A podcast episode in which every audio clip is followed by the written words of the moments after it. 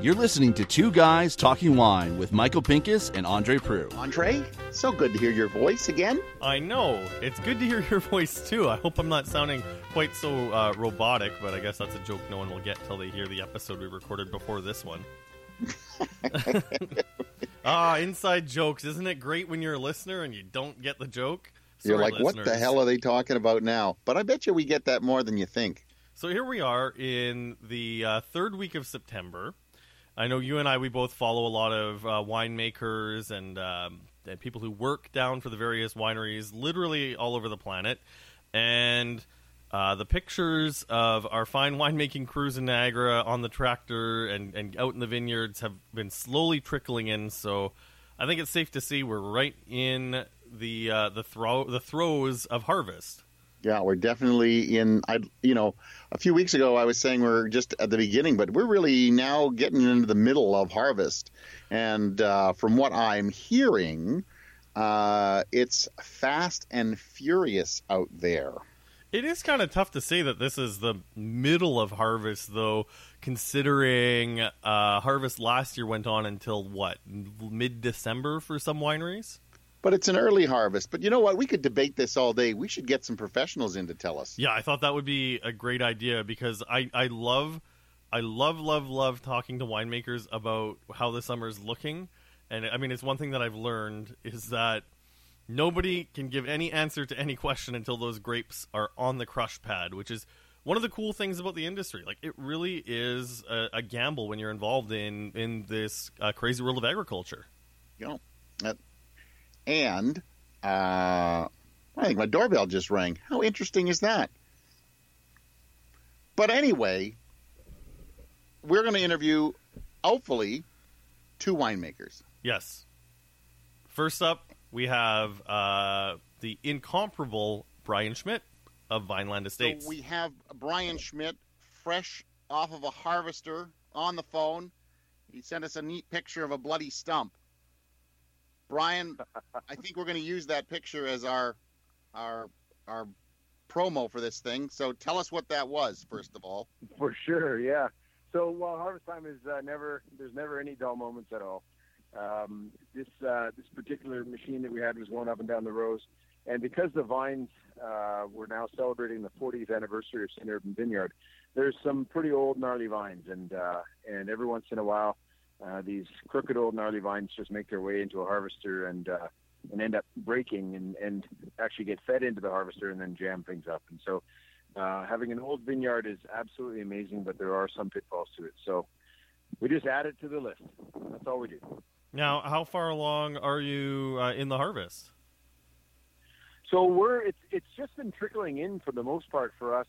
Okanagan Lake is usually about 7 to 10 days earlier than we are up on the bench here. So they started a little bit earlier than we did. We started about a week ago, week and a half ago. We did a little bit of sparkling wine before that.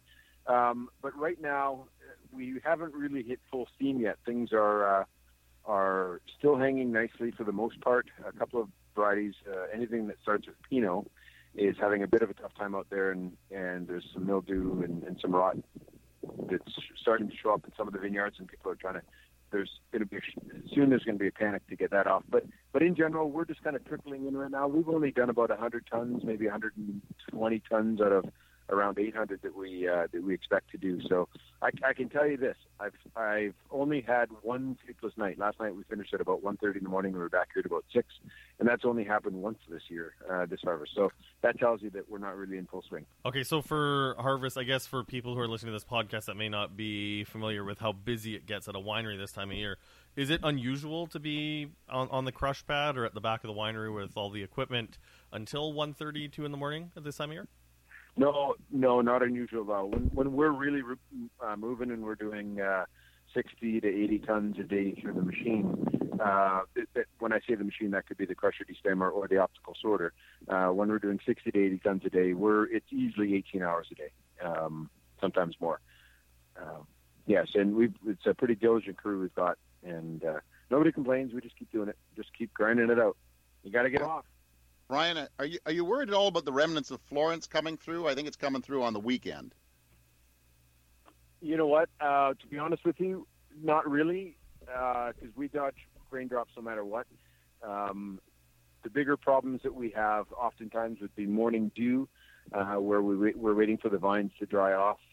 That usually ends up wasting a bunch of time. Florence is just another wrinkle that we have to deal with. At harvest time, you're throwing wrinkles 3 times a day, 4 times a day, and you just got to rise above it and keep moving forward. So no, I'm not concerned about it at all. If I worried about every little thing that happened at harvest time, I would have much less hair than I already do. Now I know it'd be grayer too, and be much grayer as well.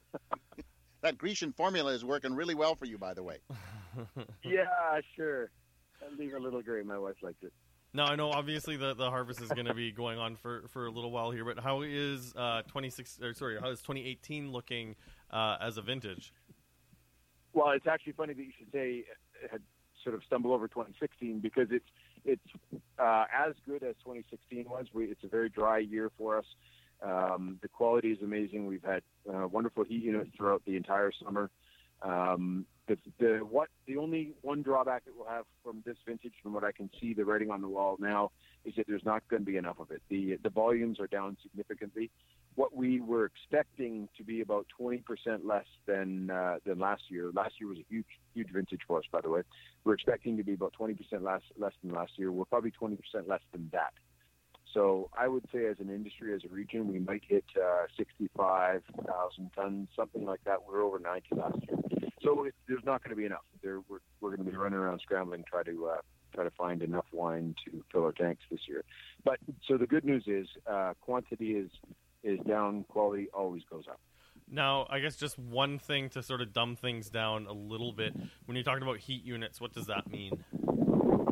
Oh, a heat unit is just an expression of how much heat is collected during a day, during a full period of sunlight, and how much heat is collected is dependent upon obviously the temperature, the temperature in the morning, temperature in the afternoon, temperature at night, and they calculate the amount of heat that has been the vines have been subjected to during the day, and then we count those heat units throughout the year.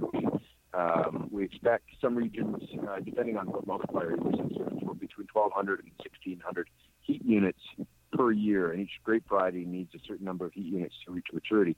And so heat units is just a way in which we say how hot the year was, or how even how hot a day was, because you could have the temperature at 28 degrees in the morning when you wake up, and it reaches 36 by the afternoon.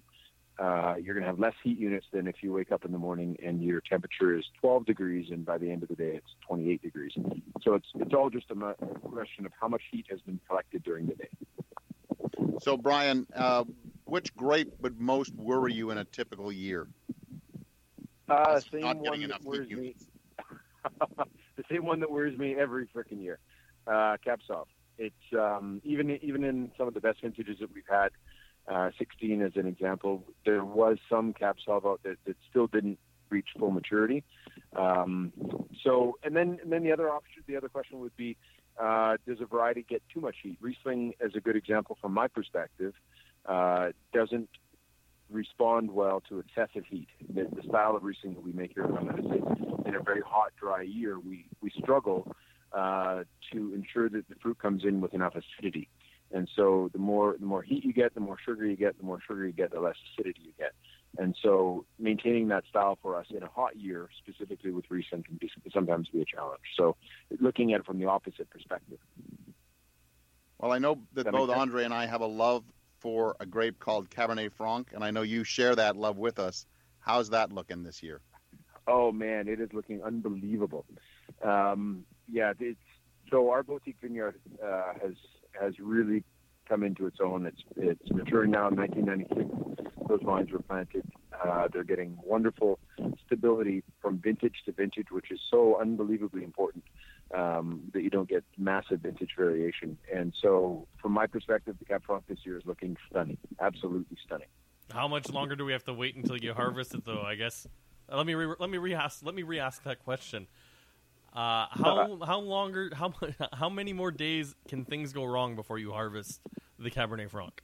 Why do you always say things go wrong, Andre? For God's sake, because it's always got enough gray hair. Hey, it's always how it's framed to me when I ask a winemaker how such and such is going to be, and it's like 3-4 weeks away until harvest. They always say, "Well, it looks good right now, but there's still time for something to go wrong," right?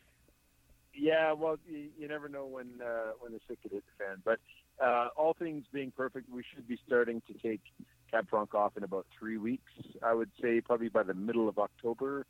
Middle to the third week of October, somewhere in there, and then Cab Sauv will come after that. So that would be kind of beginning of November or so. If you recall, last year we were harvesting well into the end of November. Yes, obviously a much cooler, wetter year.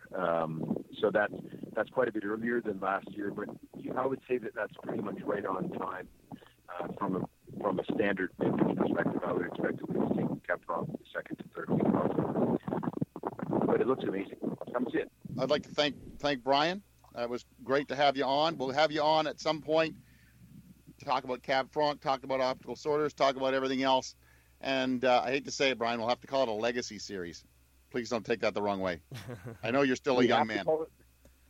Well, funny you should say that. I actually have one of our blocks is called the Legacy Block, and you'll be able to try 5 barrels of Cab Franc Legacy that we have.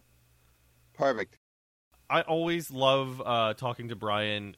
If you follow him on social media, at Bench Wine Guy on Instagram, and he's pretty easy to get a hold of on Facebook, his enthusiasm, his unbridled enthusiasm for this industry is absolutely infectious. I loved that he asked us, can he swear? And then he didn't swear at all. I know. We tend to have that effect on people, though, somehow. Like, it's funny how, Michael, when I drop your name in some conversations, it just sort of tends to elicit a certain reaction, you know? I hope it's all good. I know it is. Anyways, so we're going to go to the other side of the country now. We are. Actually, here's the fun part. The winemaker for Trius is Craig McDonald, and we reached out to him today, and he's in British Columbia. So we're going to get a twofer. We're going to find out how British Columbia is doing. And we're going to find out how Ontario is doing in Niagara-on-the-Lake specifically. We're lucky enough to have Craig McDonald, who is... Craig, what is your exact title these days? Hey, Michael. Yeah, I'm a Vice President of Winemaking for Andrew Peller. So not only the Senior Winemaker for Trius, but also I oversee all the winemaking for all of our wineries across the country, including British Columbia. Craig, how many wineries are you overlooking these days total? There's 4 in Ontario and 4 in Ontario, 5 in BC, so 9 total. Wow. So you're not busy at all? Well, you know what, we're all busy. I am, but I've got a great team of winemakers, so at each location we've got great winemakers there and great cellar hands, and yeah, we're right in the thick of it, so they're doing a great job actually. Since you're there already, tell us what's going on in BC. Yeah, so in BC, I mean, I'm sure everyone's heard about some of the challenges with the fires that we've been having. So, that was a concern, but it's really cleared up quite nicely now. There was only one little fire burning a while back in the lower Similkameen near Keremeos, and that's subsided. So, yeah, we're in really good shape. There's no real concerns with smoke taint. So the interesting thing about that is it's a little bit slower out here than Ontario. If you had to go back 2 months ago, BC would have been a week ahead of Ontario. But because of the smoke and because it actually forms a barrier which sort of filters out the UV, which helps ripen the grapes, it's actually slowed down a little bit. So, Ontario is actually ahead of British Columbia right now, which is really rare. So what are you harvesting out there? Well, we just finished doing a bunch of sparkling and early aromatics. So Sauvignon Blanc and Pinot Gris, we're right in the thick of that. And Pinot Noir, actually. So we're in that first third of harvest, which is fairly typical. But, in Ontario, as I mentioned, we're marching right into Chardonnay and have nearly finished Riesling. So yeah, we're in the thick of we're bringing in Pinot Noir today actually, and lots of Pinot Gris at most of the locations. So in the Okanagan, then, how was 2018 as a growing year apart from the smoke from the fires? No, very good, actually. I mean, the heat units are right up there. We're in the top quarter of heat summation for the year, so we're looking really, really good. And, you know, the thing about the growing season is it's been a very cool fall, and so we're getting not too much sugar accumulation, which is really important here. We got that nice and early, so now we get great flavour development in this cooler fall weather that we're seeing in the Okanagan. So lower pH, higher natural acidity, and much brighter fruit to the ripeness. So I'm really excited about that. I have a couple of questions, just because I know sometimes we get questions about getting a little too geeky and adding too many terms. So I'm going to ask you to tell people what heat summation is and what pH is. Yeah, so I use the term heat summation. It's just a number that we throw around to measure how much heat we get in sunlight hours and temperature throughout the growing season. So, in other words, it's another way of saying it's been a very hot year, and we've got lots of heat to ripen all the grapes. And the pH is just a measure of sort of acidity, and it's very hard to describe actually, but the easy way of describing it would be that at lower pH you've got more stable colour and more stability in the wine, and at higher pH, and it's usually related to acid degradation and heat. I didn't really explain that too easily, did I? Andre, you want to try your hand at it? What? No, I think I'm okay. Yeah. Anyway, but no, the pH is kind of a measure of the juice itself, so it gives the winemakers a lot of cues and a lot of direction on how they're going to approach the harvest. And it's a base measure of the wine. Now, with harvest, I know you said that the first third is underway. How long do you expect harvest to take in the Okanagan? And I guess the same question for Niagara. Yeah, so, you know, the scary thing that all winemakers worry about is, you know, running out of time. So, you know, we're pushing back a little bit into the later part of the season in the Okanagan. But, you know, yields are coming in a little bit lighter in some of the whites. So I'm not too concerned. But I think, you know, we're going to do most of the work in the next 4 weeks. So up until about mid-October is usually when we get most of it in. And we can actually get, you know, a frost event or sometimes even snow in late October out here in the Okanagan. So it's when it shuts down pretty hard. And then in Ontario, as you know, we've got the benefit of the lake effect, which is the unique part of Niagara, and that we're sort of bordered by the escarpment to the south, and to the north of the Niagara Peninsula, we've got the lake, and that buffers us by another 2 weeks at least, so we can go well into November, early November that is, and still have good temperatures to harvest. So not too stressed about Niagara, but I'm just sort of concerned about British Columbia and getting moving out here. So as far as Niagara goes, you started saying the magic word, which is Chardonnay, and I think Andre completely shut down right then himself. Yep. He was like shaking. He was so excited. Oh, yeah, so excited. But so we're doing Chardonnay and Riesling here. So what is typically the next grapes to come off, and how are we looking for those usual tough-to-ripen varietals like maybe Syrah and Cab Sauv and those later ripening grapes? Yeah, so usually at Chardonnay and Riesling time, we start looking at Merlot and Syrah. So, yeah, you're right about Syrah. It's not too far away. And the good news is we've had an incredible summer. You know, it's just been one of those brilliant years where, you know, July and August were well above average for heat. And anyone who knows, you know, it's very, very important to get that late ripening.